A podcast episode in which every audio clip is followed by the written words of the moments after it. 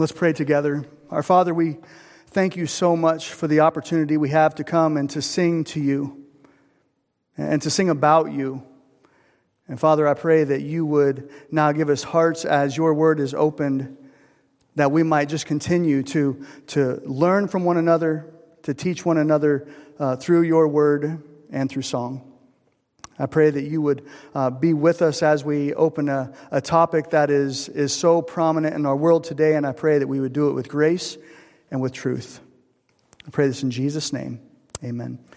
You may be seated. Thank you so much for being here this morning. My name is Brandon. I'm executive pastor here at Bethel Baptist Church, and uh, Pastor Ken has allowed me to, to speak today, and I'm, I'm grateful for that as uh, Pastor Ken is coming back from uh, Noah and, and his, um, er, from Noah's wedding, Julia's wedding, um, as I was thinking about what to preach on this morning, I, I was struck with, with how much this is everywhere. It, we, we see this, this topic on television. Uh, we see it in our neighborhoods. We, we see it in our grocery stores. We, we see it in advertising. The, the one place that I don't always see it or hear about it is in church. Uh, Pride Month is always pressing in on us.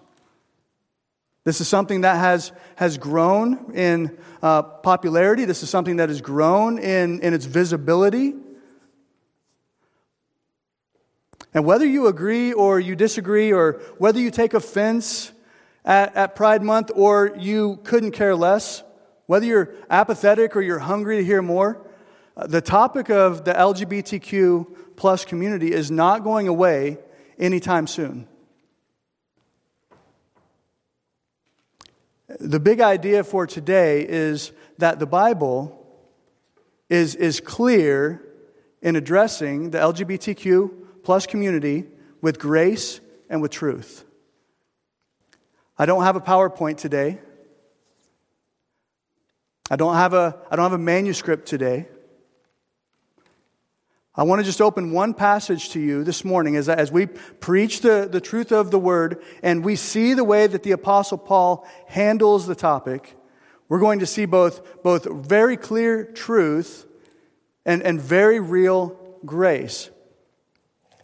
And this is something that, that again, I'm not, I'm not bringing out of, out of thin air. Yesterday, I asked my kids about the topic. They're, they're 10 and they're, and they're 12 and they're 13 for another few days. And I said, uh, what, are, what are some of your thoughts about LGBTQ plus?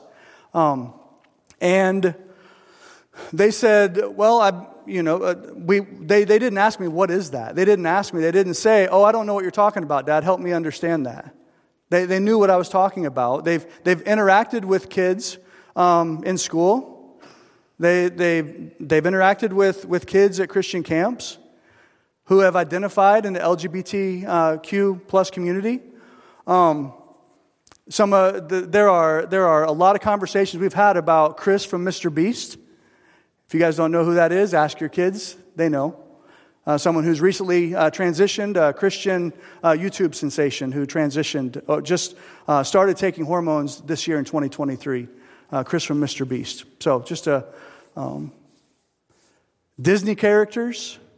Uh, we've, we've talked about the who has Disney Plus, right? And so, so as you're, I know, you, yeah, that's right. Ellie's like she raised her hand. So uh, as we're walking through those those shows with our kids, this is something that's coming up. So I'm not pulling this out of thin air, and, and I'm not I'm not trying to go after someone. I'm not going to clobber anyone today.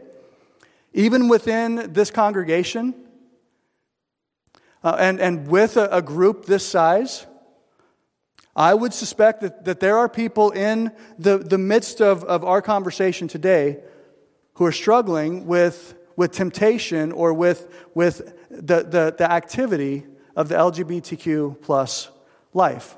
And so I'll, I'll, define it very quickly and then we'll, we'll jump in. If you want to go ahead and turn in your Bibles to uh, 1 Corinthians chapter 6 is where we're going to be. 1 Corinthians 6. Now, I don't, I don't want today to be uh, scripted, but I do want it to be simple. I want it to be something that you can grasp. There are, there are multiple texts we could go to. This is a very, uh, very gnarly, very um, complex topic because we're dealing with people and, and um, the way that they the, the, the, way that they see the world we're, talking, we're dealing with worldview dealing with emotion dealing with, with sensuality and, and relationship and so we're not going to be able to do everything that we ought to do today, but we can do something. And, and what we can do is we can identify that, that this is something to talk about. And as one of your pastors, I want to equip you for the work of that ministry. I, I want you to know how you can compassionately and confidently engage in a conversation with someone who you agree about this with or who you would disagree about with this. And we don't have to have our fists raised in the air in protest when a world who doesn't know Christ acts as though they don't know Christ. We don't, we don't have to be threatened by that. We don't have to be angry about that. We can engage in conversation about those things. And so that's why we're having this conversation today. Um, 1 Corinthians chapter 6, before we jump into the passage itself, um, it's good for us to, to get our bearings in the book because uh, jumping into a book, I, I, want you to see Paul's ethic and the way that he's dealing with this. And that's going to be very important in the way that we see what he says because he's going to very clearly lay out both truth and grace in 1 Corinthians 6. But if I was to explain the, the culture of Corinth, it would be that it was a, an urban environment very diverse, people from all different types of backgrounds coming to one place. And, and there, are, there are multiple ways to be tempted. There, there would be the Aphrodite cult. There would be other ways that you could be tempted into, into luxury or tempted into sensuality, uh, tempted into uh, to all kinds of things in Corinth. And Paul, speaking into that, goes right at it. He, he doesn't beat around the bush. He comes in, but he comes in and, and he's coming from this place of compassion, even, even thankfulness. And, and again, the Corinthian church was not a model church. The, the Corinthian church, they were, they were actually falling prey to the sensualities. They were falling, falling prey to the temptations of the time. But Paul says this in 1 Corinthians chapter 1, and we'll, we'll start in chapter 1 and we'll walk through to chapter 6 just the next couple of minutes. Paul says this I give thanks to my God always for you because of the grace of God that was given you in Christ Jesus.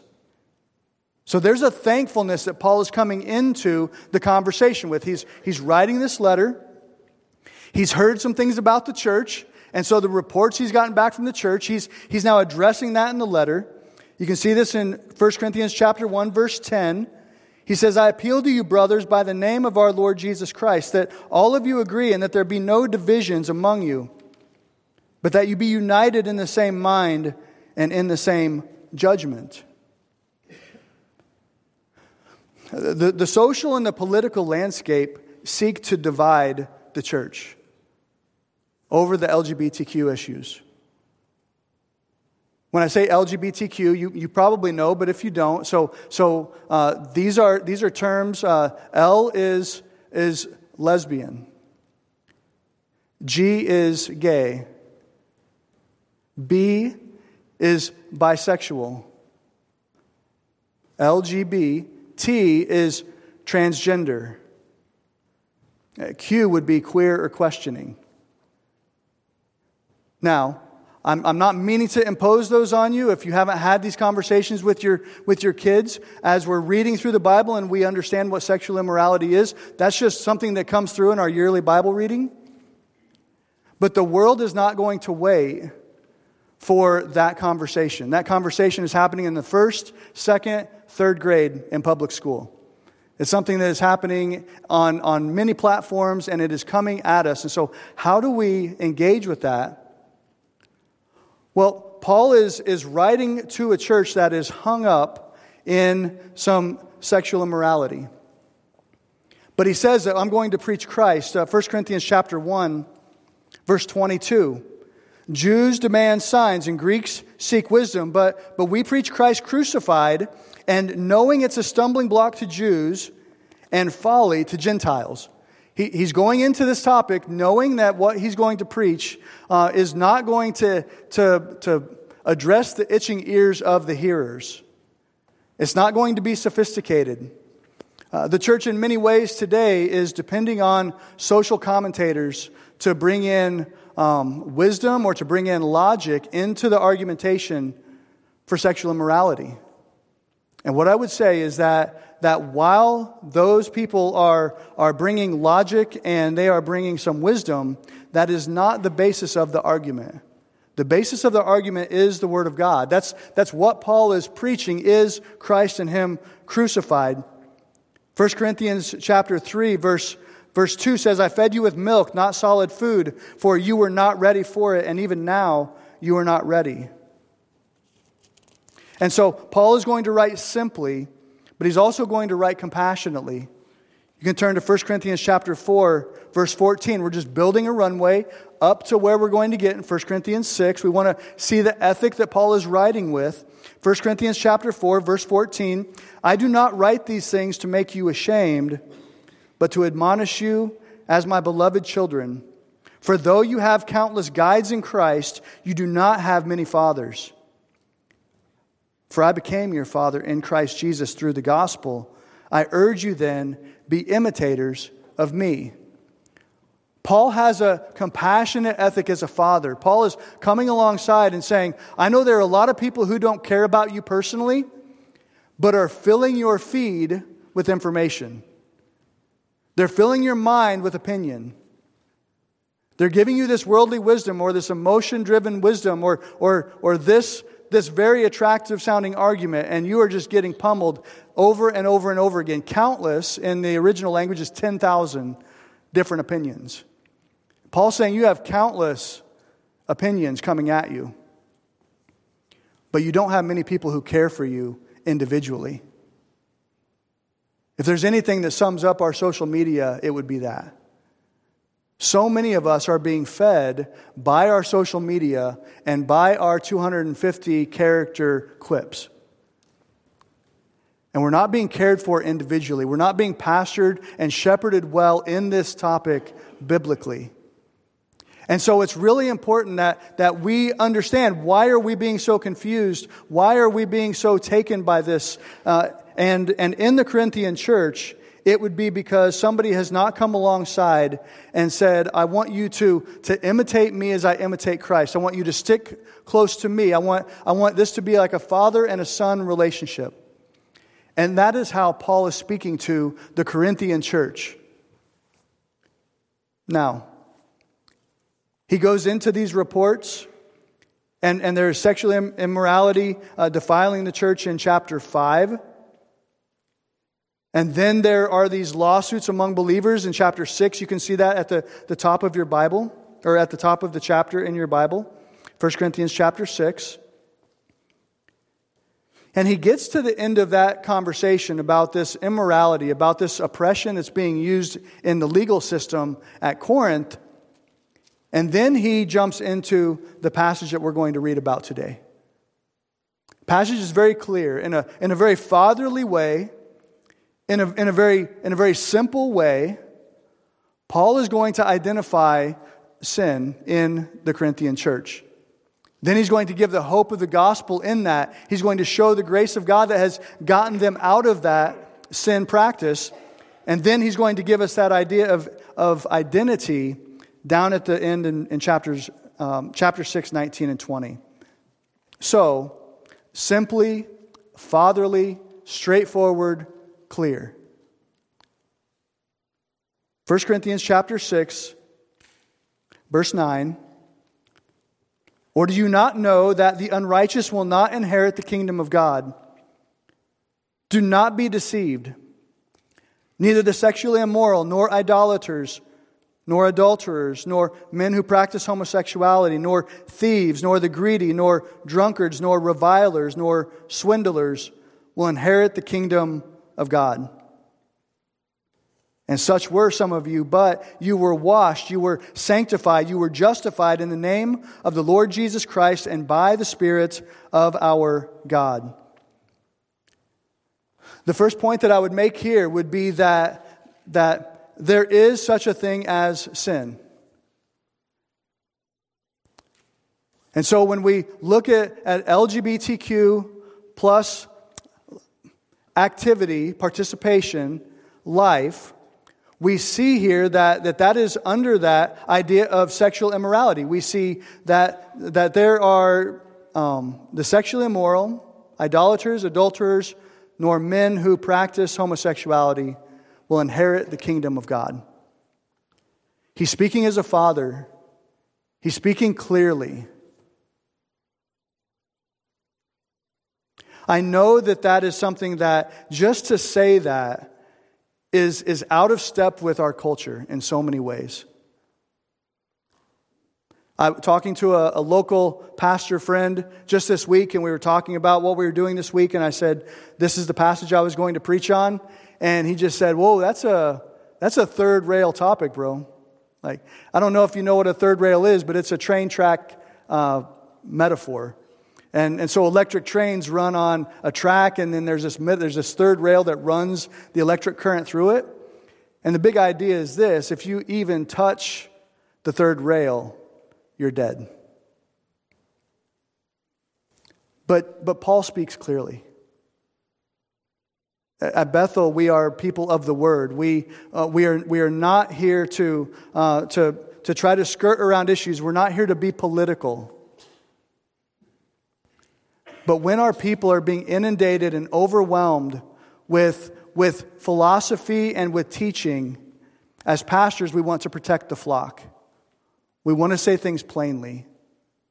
As, as in that fatherly, in that careful way, we, we see that Paul says, men who practice homosexuality. Now, we could, we could talk through the entire list. This is what you would call a, uh, a vice list. It's, a, it's a, an instrument that Paul uses uh, throughout Scripture. You can Google it later. Uh, vice list in the New Testament. It's in Galatians 5. Um, it's, in, um, it's in Romans chapter 1 at the end of the chapter. Let, let me just turn to Romans. So, Romans 1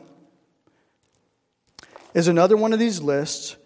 And, and he says, they were filled with all manner of unrighteousness. Uh, remember that the unrighteous won't inherit the kingdom of God. Uh, Romans chapter 1 is another one of these lists. They were filled with all manner of unrighteousness, evil, covetousness, malice. They're full of envy, murder, strife, deceit, maliciousness.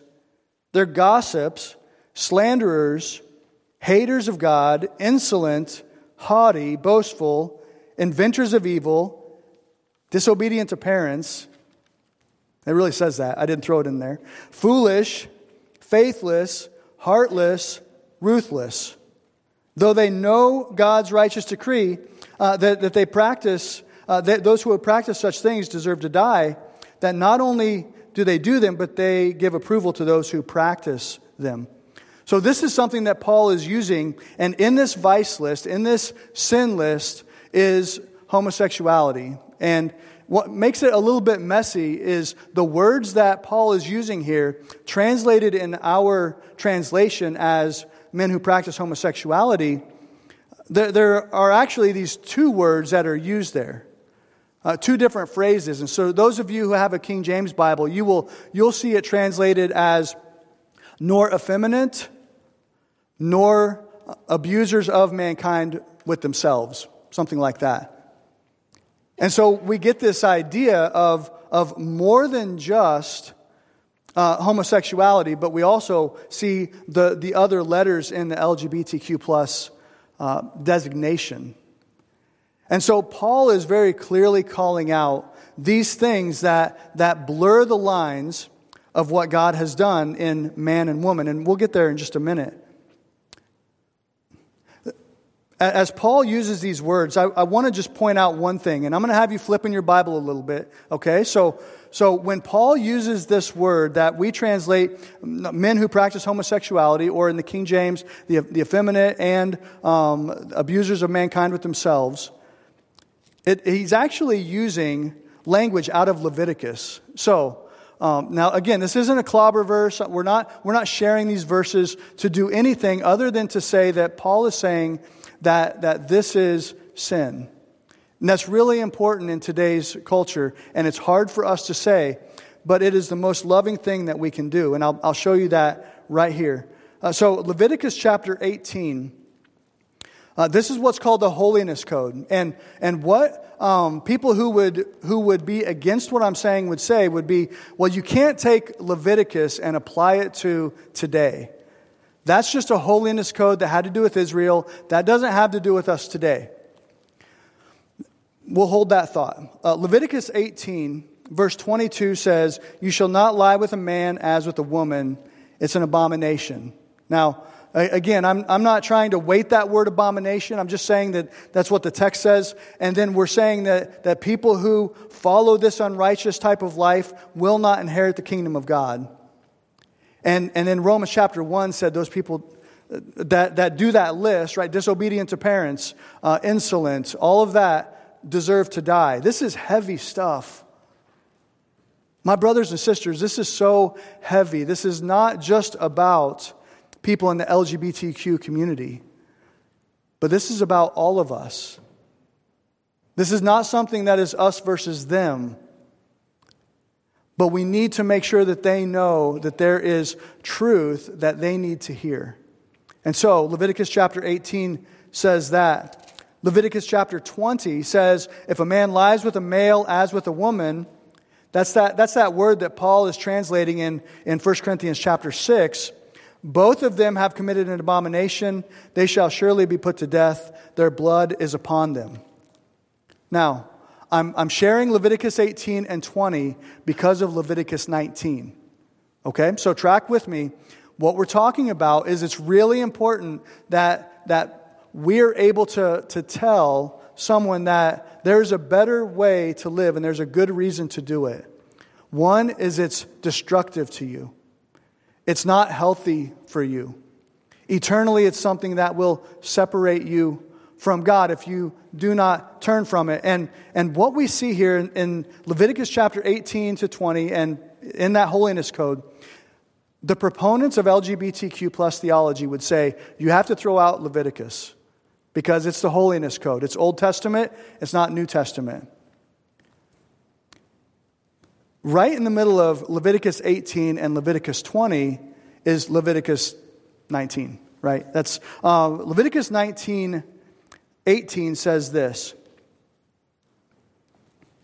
You shall not hate your brother in your heart, but you shall reason frankly with your neighbor, lest you incur sin because of him. You shall not take vengeance or bear a grudge against the son of your own people, but you shall love your neighbor as yourself. I am the Lord. We can't take Leviticus and pull it out of what we see in the New Testament. What are the, the greatest commandments, right? It is that we would love God with all of our heart, mind, soul, and strength. And the second is like unto it, that we would uh, love our neighbor as ourself. We see that principle go from the Old Testament to the New Testament to today. Now, there are other things in that Old Testament Levitical code that, that didn't make it through the New Testament. One, and just for the sake of time, just this one will prove the point, and that is that, that uh, there were these, these dietary codes of clean and unclean animals.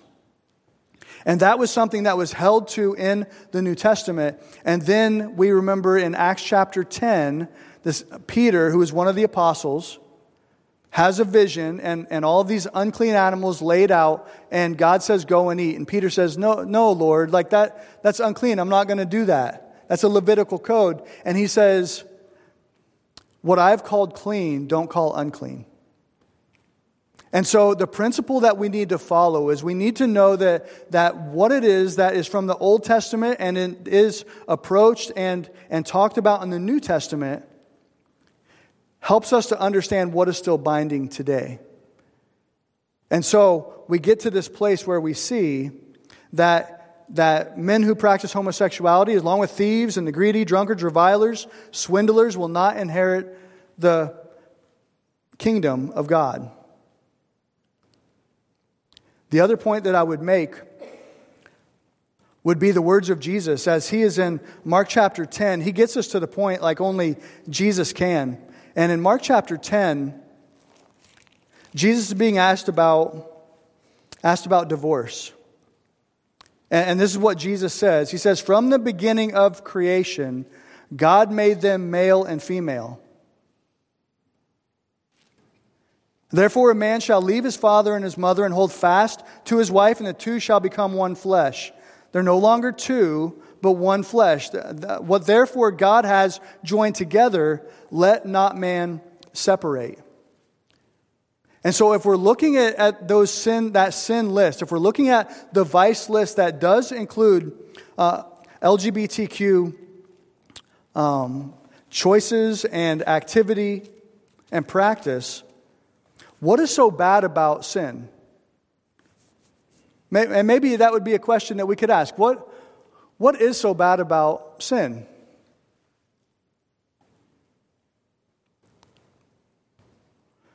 Any, any of the sin in, those, in that vice list, but, but LGBTQ included, what,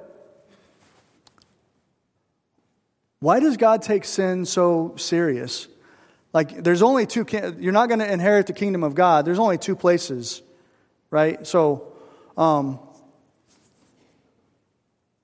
that's something we all have to wrestle with. We all have to wrestle with what is so bad about sin. And Jesus gets us right to the point. It's, it's because it denies God as creator, it, it denies God as king, it denies God's plan as being best, and it puts us on the throne.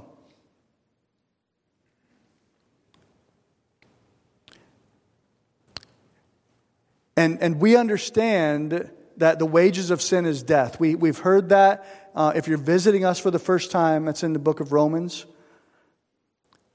That's, a, that's a weighty penalty. At, from creation, you were made in the image of God. And, and when Adam and Eve were created, this is Genesis chapter 1 and, and 2. Um, when Adam and Eve were created, he said this Let us make man in our image, verse 20, 25, 26, and let them have dominion over the fish of the sea and over the birds of the heaven, and, and on and on. Uh, verse 27 So God created man in his own image. In the image of God, he created him, male and female, he created them. And God blessed them. And God said to them, Be fruitful and multiply and fill the earth and subdue it and have dominion over the fish of the sea and over the birds of the heavens and over everything that moves on the earth. What we do when we put ourselves on the throne and we take God off the throne by saying, My circumstances dictate my truth. The way that I feel dictates my truth. The way that I'm tempted the things that I want to do that are in opposition to God, what we do is we make ourselves enemies of God. We've all fallen short. We, we've all become these, these enemies of God in doing what it is that we wanted to do. That's why it's such a, a big deal. That's why Paul is bringing it up. He says, Don't you know this? This is really important. He uses that phrase, do you not know, over and over and over again. I'll just, I'll walk through a few of them. He says it in, um, in chapter 5, verse, verse 6. Your boasting is not good. Boasting about allowing sin into the congregation. Don't you know that a leaven leavens the whole lump? Down in chapter 6, verse 2, verse 3, chapter 6, verse 9, uh, chapter 6, verse 16, chapter 6, verse 19. He's saying these are really important basic things that you need to know. And then, as he's just laying that weight onto his children, his spiritual children, he's saying, But you were washed, you were sanctified, you were justified in the name of the Lord Jesus Christ and by the Spirit of our God. There's truth here that, that this is sinful practice. But there's grace here in that there is something that has been done for you and been done to you so that you can live a holy life. You can live a righteous life. And what is that? You were washed, you were sanctified, you were justified in the name of the Lord Jesus Christ and by the Spirit of our God. So he challenges them. Then he's encouraging them right off the bat. He's saying, This is not the end of your story. You, you know it. You know what it is that you and, and your other church members, you know what it is that, that those who are around you have been through and been in and now been out of. And there is hope for those who find themselves in the LGBTQ community. There's hope. There's an invitation. There's, there's proof that there's a way for you to be able to live a holy and a righteous life. Another, another book that Paul writes is in Titus. And so in Titus, and if you want to flip over to your right, if you're in the T books, you're getting close. So Titus chapter 3 says it this way When the goodness and loving kindness of our God and Savior appeared, he saved us, not because of works done by us in righteousness, but according to his own mercy, by the washing of regeneration and the renewal of the Holy Spirit, whom He poured out on us richly through Jesus Christ our Savior. Verse 7 So that being justified by His grace, we might become heirs according to the hope of eternal life. So, Titus chapter 3, verses 4 through 7. We're not going to inherit the kingdom of God if we practice these things. It's good that we say that out loud. It's good that we talk about that. It's good that we confess that to one another.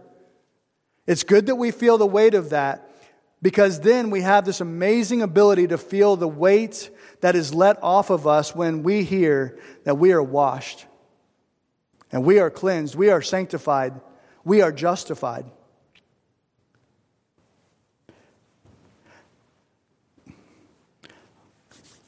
Some of us feel really dirty when we know we're not living up to the way that we're supposed to live. It's like this fog in the air of our head.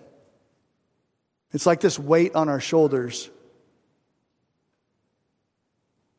It's like this fear that we just feel like keeps chasing us. We ask ourselves, why, why am I even here? Would everybody else just be better off if I didn't exist? I can't get anything right. I keep messing up. I'm just no good. I've dug myself into a hole so deep that I'm never going to be able to get out.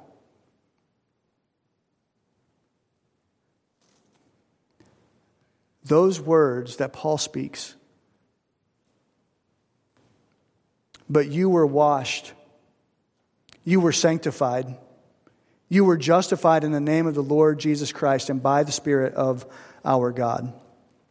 You were washed. You were, you were made clean. You don't have to feel that fog in your mind. You don't, you don't have to feel that weight on your shoulders. You don't have to feel that dirt that clings to you from your past sin. You have been washed. You are not who you once were. And that's the truth. You were sanctified, you were set apart for a purpose. There's a reason why you've went through everything in your life that you've went through. There's a reason why you've sinned in the way that you sinned. There's a reason why you're here today. You were sanctified, you were set apart for a purpose. There is a reason for you to be here. There's a reason for you to be encouraged and you were justified in the name of our Lord Jesus Christ and by the Spirit of our God. I'm going to say this plainly. You don't owe God anything. Your record is clear. You are not obligated to do something to gain merit with God. Your record is clear. Do you believe that, church? Do you believe that? That's, that's what Paul is calling you into to understand that you don't have to do more to make it up in order to, to get into God's good favor. That's not the motivation for the Christian. You have been justified in the, in the name of the Lord Jesus Christ and by the Spirit of our God. It is only through Christ that you're justified. It is only through Christ that you're washed. It's only through Christ that you're sanctified because what He did was He lived the life that you couldn't live. And, and we've proved that to ourselves over and over. And he died the death that you deserved so that you might live forever, so that you might live free, so that you might live in the abundance of life. That's the invitation. That's the, the reality. There is this deep depth of, of weight and of sin that's very, very real. But yet there is this real offer of salvation. But Paul doesn't stop there. He, he's been giving the gospel uh, many times uh, in the writing of 1 Corinthians. 1 Corinthians is one of the, the earliest books uh, that Paul wrote. Romans would be about 10 years later, and you see some of this argumentation even evolve. But if you look in your Bibles, I want to be really clear about something. You're going to see some quotation marks in three different phrases uh, in, in, chapter, in verses 12 and 13. What Paul is doing is Paul is taking the argument of the day and he's saying, okay, I know what you're going to say. I understand your reasoning. And so in verse 12, he says, All things are lawful for me. But that's not Paul's voice. That's the, that's the, the, the, the opponent in the conversation. This would be like uh, my body, my choice. YOLO, right? You only live once. Other, other kind of uh, statements of the day. This is what they were living by in Corinth. All things are lawful to me. Paul says, but not all things are helpful. Corinthians say, All things are lawful for me. Paul says, I will not be dominated by anything. The Corinthians say, Food is meant for the stomach and the stomach for food. I live for pleasure. If God didn't want me to have it, it wouldn't be available to me. It's my sensation that I want to be fed all the time. And Paul says this, and God will destroy both one and the other. The body is not meant for sexual immorality, but for the Lord, and, and the Lord for the body. And, and God raised the Lord and will also raise us up by his power. Do you not know that your bodies are members of Christ? Shall I then take them, uh, the, the members of Christ, and make them members of a prostitute? Never. Or do you not know that though that he who is joined to a prostitute becomes one body with her? For as it is written, the two shall become one flesh. We heard that in Jesus' uh, own mouth just a few minutes ago. But he who is joined to the Lord becomes one spirit with him. Flee sexually immor- sexual immorality. Every other sin a person commits is outside the body, but the sexually immoral person sins against his own body. Paul is saying, he's going from challenging to encouraging to reasoning. He's saying this open invitation for forgiveness is here for you, but I want you to know that I understand where you're coming from and I understand what you're thinking because of the 10,000 voices on social media. I know what it is society is trying to pump into you, and I'm saying that's bad for you. It's not good if you live that way. That's not how God intended for you to live. It's actually the most loving thing to tell people at times that the way they're going is destructive. I pray, parents, that you do that. I pray, friends, that you do that when you see a brother and sister in Christ or maybe a family member going the wrong way. I pray that you would reach in and you say, you know what, I don't think that's going to be the best thing for you. It might seem like it at the time, but in the end, it's not going to be effective.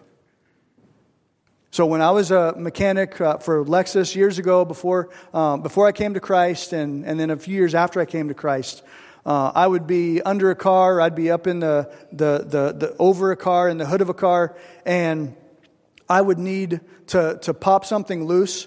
And there's a tool for everything. So I have a, a big toolbox. If there's any mechanics in the room, you know you're always getting new tools. Um, but at times, I would be in such a pinch that I would use a screwdriver as a pry bar. Maybe in that one moment, I, I broke that thing loose. Maybe in that moment, I pried that thing loose and was effective.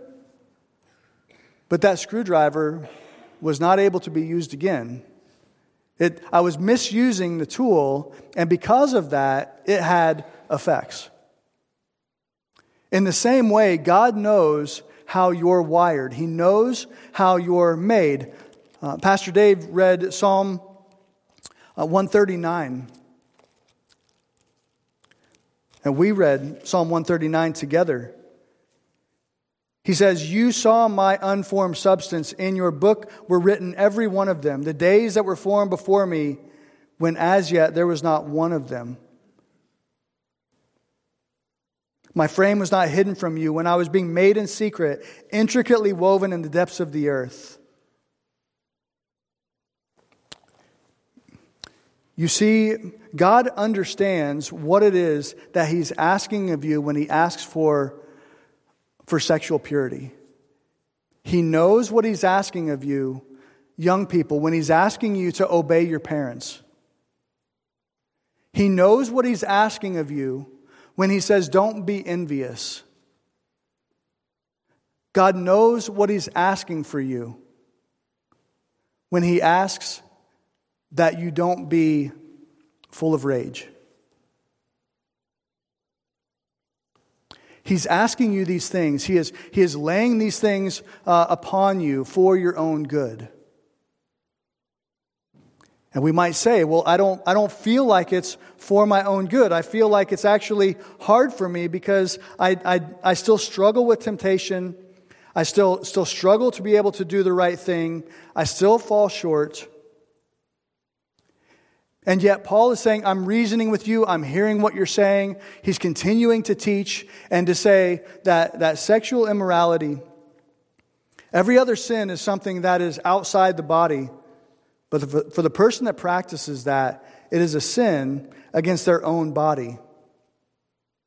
It's something that is, is damaging to them. As one who is a friend of, of um, peop, uh, multiple people uh, um, in the LGBTQ community, they know that I care about them. They know when we talk what the way we're going to talk. We, we know uh, when that topic comes up what it is that I think about that. And we talk about those things. But that's not all we talk about. As we are seeking to engage, and as I equip you as, as a pastor to engage with people in your community, because there are people at your workplace, in your family, in your schools, even in your friend groups that you can engage with grace and with truth. You can let them know that even though it's a struggle, that, that this is what would be best for them. You, you can let them know that they're fearful, fearfully and wonderfully made. That God knows every one of their days even before one of them is lived. And temptation is something that comes upon us, and, and temptation is something that, that draws us to, to be pragmatic and to, to do these things that we think are going to be the solution, and it's just, it's just not. And the more people that you walk with, the more that you'll see this. But we see it even in our own, even in our own hearts. We see it in our own minds. But Paul ends then with this uh, verse 19 and 20 or do you not know that your body is a temple of the Holy Spirit within you, whom you have from God? You are not your own. You were bought with a price, so glorify God in your body. Paul has, has challenged the, the reader and said, uh, this, is, this is a vice list. These are things that ought not to be done. These are things that are bad for you, but there is hope. God has, has come in the flesh that you might be able to believe on Him and have life abundantly and everlasting. And after the encouragement, he reasons with them and says, I know what voices you've had from the outside. Don't believe those voices. I know you better. I created you. I made you. I know that you're struggling and suffering. I know that you're tempted. I know that you're discouraged. But then Paul finishes with Do you not know that your body is a temple of the Holy Spirit within you, whom you have from God? You are not your own, for you have been bought with a price. Because of what happened with Adam and Eve. We, it's the fall of, of mankind. It, it affected everything. There's a, a concept that, if you want to Google it later, you can, but, but it's a, this concept that, that every part of us is broken in some way.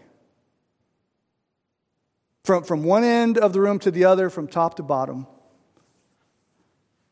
There is something that is broken about us. And we know that. We, we feel that. The book of James would call it a, um, this, this, this individual sin, or um, I'm, I'm getting my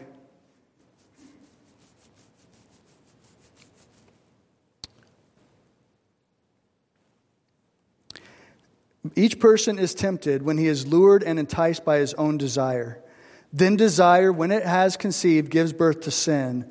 And sin, when it is fully grown, brings forth death.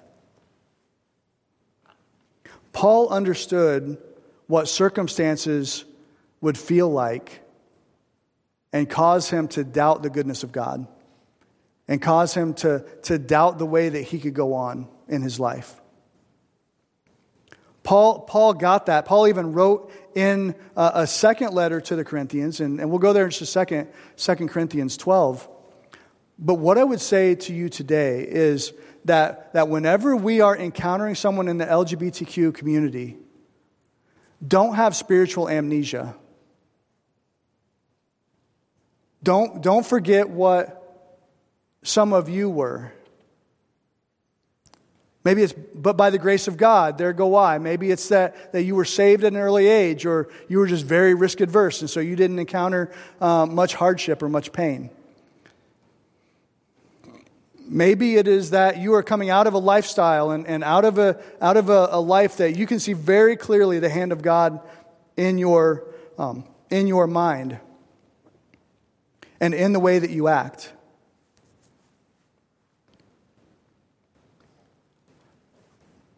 But when we are dealing with someone who is, is dealing with, with LGBTQ temptation, being drawn away, being tempted to sin, let's not forget that, that we too have those particular desires. We have those ways that we are affected in our circumstance. And when we're communicating, we can, we can go to Paul. Paul has been very clear in his challenge, very clear in his encouragement. And then he's reasoning, saying, I understand, but I'm, I'm giving you this, this understanding that, that you are tied with Christ, you are identifying with Christ. And so, because of that, glorify God in your body. In 2 Corinthians chapter 12, Paul says this Three times I pleaded with the Lord about this, this, this thorn in the flesh, this, this thing that was troubling him. But he said to me, My grace is sufficient for you, for my power is made perfect in weakness. Therefore, I will boast all the more gladly of my weaknesses, so that the power of Christ may rest upon me. For the sake of Christ, then, I am content with weaknesses, insults, hardships, persecutions, and calamities. For when I am weak, then I am strong. As, as Paul is, is closing this section of the book, uh, 1 Corinthians chapter 7 kicks off on another completely different trail. He says, Glorify God in your bodies. And he is speaking from experience of what it would be like for there to be temptation and there to be circumstance that would cause him to want to do something else. For the sake of time today, um, we can't continue to, to flip through. I want to I wanna stay here in, in 1 Corinthians chapter 6 just for these last few moments. But we need to see that, that the person in the LGBTQ community or, or the one who, who is struggling with those temptations, as they find their identity in Christ, they're going to be able to have the strength to live through that temptation. And if I was going to, to put it in a couple of analogies, and then we'll close. Um, in Ezekiel chapter 14, we won't turn there, but in Ezekiel chapter 14, there's this idea of, of God coming to Ezekiel saying, These men have put a stumbling block before their face. And, and they're taking something that really is in their environment and they are being blinded by it. Those in the LGBTQ community who are struggling with temptation, it's something that we'll just call it a hand. It's something that is really there. And, and we don't have to deny that. We can say that that is, that is a, a thorn in the flesh. We can say that that is a temptation, but we don't engage that. And what we don't do is we don't put it right here. When we have it out here, we see everything else. We see the people around us. We see God's provision for us. We see what God has done when our hand is out here. But when we take that temptation, whether that is something in the LGBTQ type of temptation or whether it is something else, and we put it right before our face, we don't see anything else. When we put our identity in Christ and we see that we are linked with Him, that is what becomes the thing that we see. Everything else grows strangely dim when we cast our eyes on Christ. Those struggles actually become opportunities to show our love for and our worship for Christ. You will all struggle today with something. Every one of you. Whether it's a third world problem like a stoplight that's too long at Higgins, or whether it's a cancer diagnosis this week. Every one of us will struggle. Whether you're in the room and you struggle with LGBTQ temptation, or whether or not you've done something and you, are, you know it's going to catch up with you. In, in those moments, when we're tempted to fret, when we're tempted to give in, we actually we have this opportunity to worship God. We have this opportunity to glorify God. And, and as that, that anxiety rises, as that temptation rises, we have that ability. It is an indicator that we can then go to God and worship and say, God, I am so tempted right now. I am so struggling right now. The level is up here, but you're up here. And Father, I don't know how long I can do this. I don't know how long I can take this. I don't understand what you're doing. And my temptation, my struggle is right here. But Lord, you are right here. I worship you. I glorify you today. I glorify you right now. And so, in a very real way, as Paul is winding down this argument, just in 1 Corinthians 6, there are multiple other texts that we could go to. But Paul is, is painfully clear about the destructiveness of LGBTQ um, decisions and practice. He's clear about the weight of that temptation, but then he's also clear about the encouragement and the identity that we find in Christ. And so, a couple of takeaways, and then I will close. One, be confident in God's word. Be confident in the Word of God. It is clear that, that God made male and female. Scripture is sufficient to be able to see this. We see this from Old Testament to New Testament in the ways that the words were arranged. You don't have to raise your fist. You don't have to get angry. You can be uh, humble and kind. The second takeaway be humble and kind to people who sin different than you do.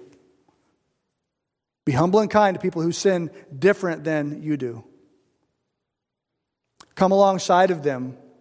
Remember that 1 Corinthians 6 is for believers, not unbelievers. And when unbelievers act like they act, as, as one of my brothers who struggles with LGBTQ uh, temptation says, um, when, when you're coming alongside of me, don't act like I'm contagious. Don't, don't act like this is something that you can't be close to. And then finally, chase after Christ's likeness. Find your identity in Christ. And as you find your identity in Christ, you're going to be able to, to interact with the other person and to be able to show them that joy and that peace that comes out of not just the circumstances, not the temptations of life, but that identity in Christ. That actually highlights temptation, highlights struggle, highlights carrying a cross, and it actually elevates the way that we glorify God in our bodies. Let's pray together and then we'll sing another song in worship. Father, I thank you for the opportunity that you give me to, to share uh, the word, to be able to share an encouragement as, as we are in a world that is, is full of brokenness and, and full of struggle. Father, may we not be surprised by that. Let us be active in it. And God, I pray that you would have us to be uh, reminding ourselves and, and teaching ourselves about the truth of the gospel. That we are washed and, and we are set apart for a purpose. And Father, we, we are motivated by your love for us to serve you. Father, I pray that you would have us to, to go from this place to, to talk about these things and to encourage one another with your word. We pray in Jesus' name. Amen.